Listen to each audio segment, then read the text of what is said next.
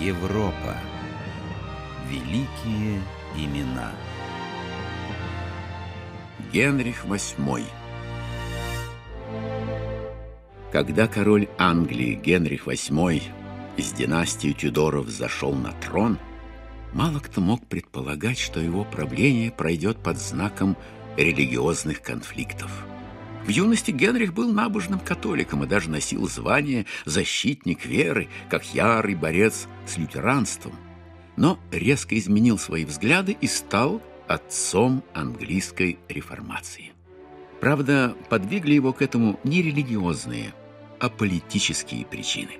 Ваше Величество, новости из Гринвича. А, кардинал Уолси.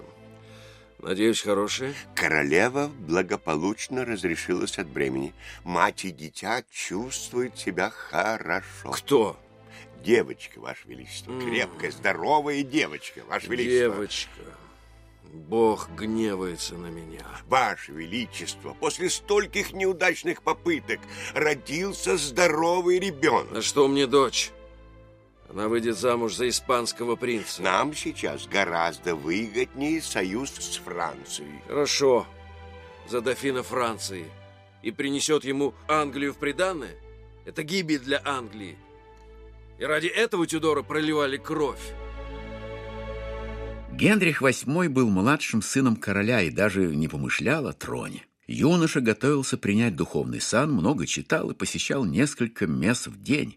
Внезапно его старший брат Артур умер, и корона досталась Генриху, а вместе с короной и королева. Чтобы не терять сильного союзника Испанию, Генриха женили на вдове Артура, испанской принцессе Екатерине Арагонской. Щекотливую ситуацию разрешил Папа Римский. Он дал разрешение бывшим родственникам пожениться. С политической точки зрения решение было верным, но брак не принес Генриху того, в чем молодая и непрочно державшаяся за трон династия Тюдоров нуждалась больше всего. Что делать, Олси? Я не могу покинуть королевство и не могу спокойно спать, зная, что я последний в роду. Но, Ваше Величество, если королева не родит сына, признаем наследником кого-нибудь из ваших бастардов. Ах, кардинал... Сейчас не те времена. Принц должен быть рожден в законном браке. раз королева не может, мне нужна другая королева. Екатерина Арагонская родила пять детей, из которых выжила только одна дочь – Мария. Генрих был настроен решительно. К тому времени он уже нашел королеве замену. Но красивая и честолюбивая фрейлина Анна Болейн не желала становиться любовницей, только супругой. Тогда король обратился к папе римскому Клименту VII с просьбой аннулировать брак, чем поставил папу в сложное положение. Тот не хотел ссориться с сильными католическими державами ради далекой и слабой в те времена Англии. К тому же признание недействительным брака, который папа же и благословил, выставляло церковь не в лучшем свете.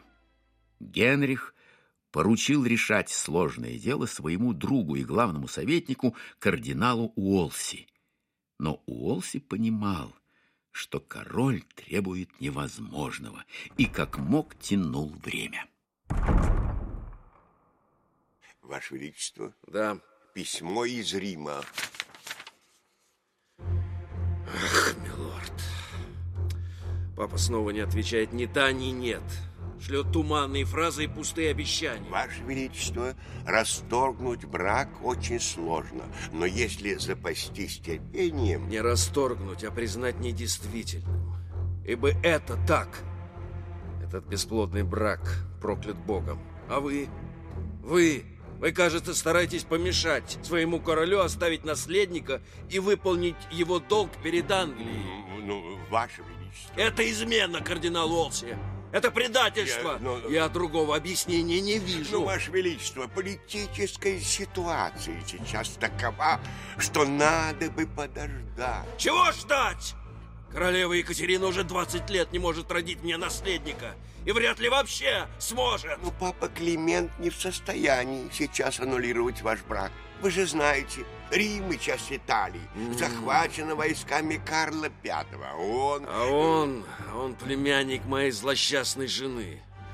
Это значит только то, Уолси, что вы намеренно завели ситуацию в тупик. Сколько еще нужно ждать? Может быть, год, другой. Год? Год вы издеваетесь, Уолси. Вы же знаете, и папа Климент знает, что мной движет не сластолюбие. Я защищаю интересы Англии, и мне нужен наследник. Наследник, который будет защищать их после меня. Ну, Ваше Величество, папа Климент уверен, что так будет лучше. Ну... И если папа Климент и Святая Римская католическая церковь будет продолжать указывать мне, что лучше для Англии, то я обойдусь без папы и без римской церкви. В 1529 году кардинал Уолси был обвинен в посягательстве на власть короля и его правительства за признание власти папы выше власти короны.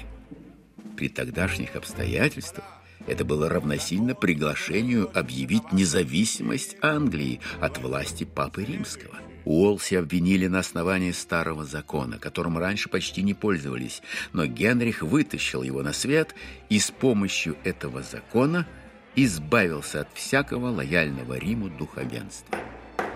Места казненных епископов начали занимать увлеченные протестантизмом проповедники, и среди них кембриджский богослов Томас Краммер. Если Ваше Величество позволит совет...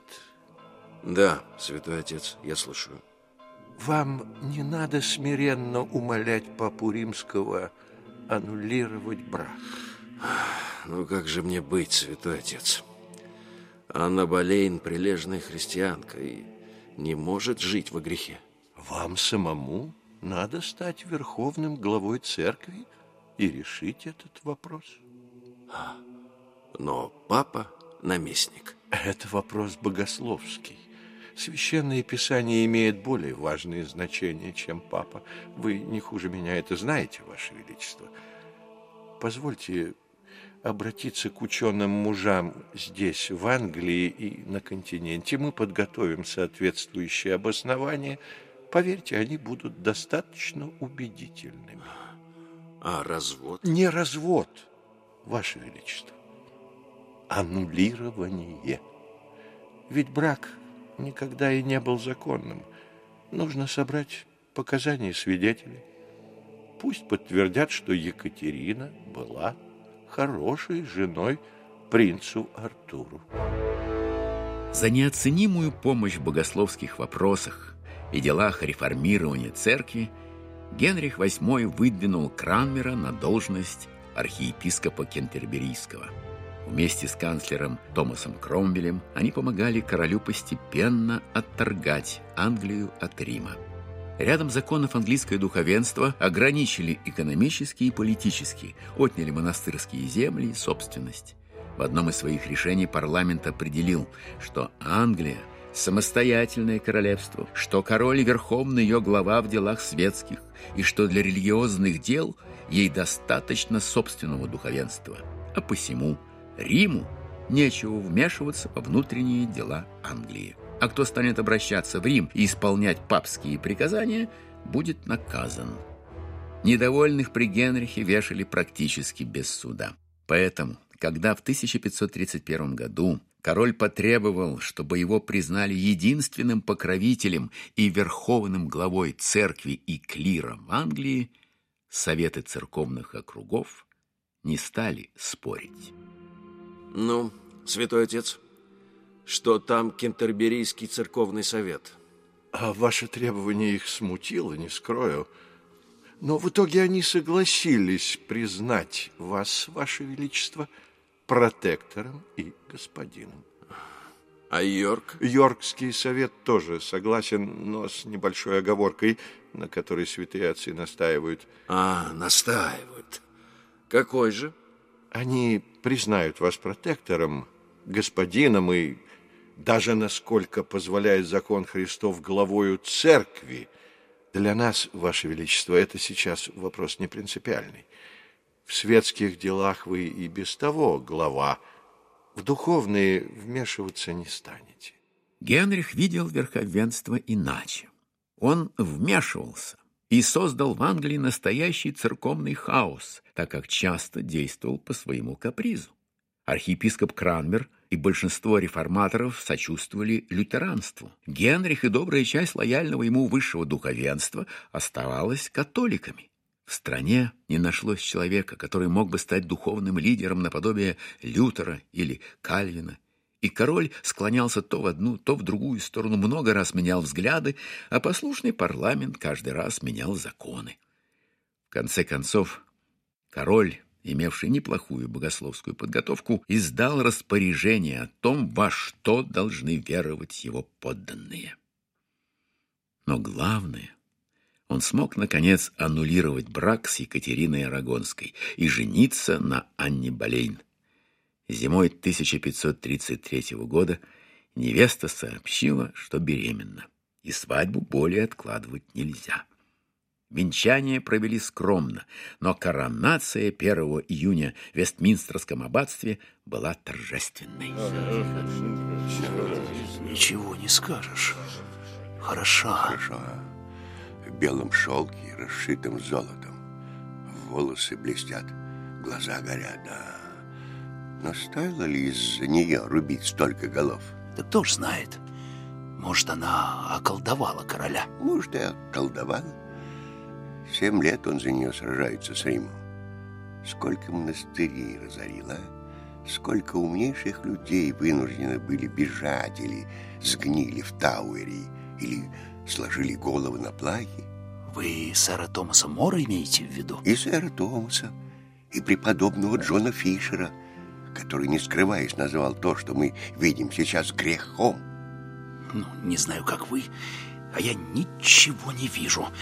Так, я пойду протиснусь поближе. Ну, Простите, господа. Позвольте, уважаемый сэр. Но... Вы, вы отдавили мне ногу. Кто, я? Да-да, кто? Кто? Вы? Ну, не я же. Смотрите, смотрите. Это же венец святого Эдуарда. Его никогда не надевали на королеву, и уж тем более на королеву-консорта. А вы не заметили? А что? Что я должен был заметить? Девица Болейн. А, ой, простите, ее величество королева Анна в положении. Король коронует не только ее, но и будущего принца. Да что вы? А, а точно знают, что будет принц? Ой, господи, все повитухи так говорят, и придворный астролог нагадал.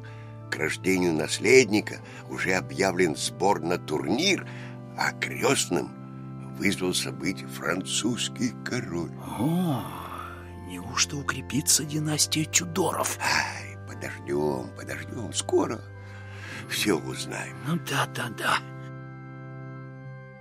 В ответ на женитьбу короля и коронацию Анны папа римский Климент VII 11 июля 1533 года отлучил короля от церкви, но Генриху VIII было уже все равно. Через два месяца Анна родила дочь, которой родители были не рады, но именно она, Елизавета, последняя королева династии Тюдоров завершила реформирование англиканской церкви, начатое ее отцом и изменившее будущее страны. При Елизавете был принят акт о единообразии, который предписывал совершать богослужения по новому английскому требнику, и было утверждено все вероучение англиканской церкви, изложенное в 39 статьях веры. Англиканская церковь сохраняется и до сих пор в том виде, какой она имела в те годы.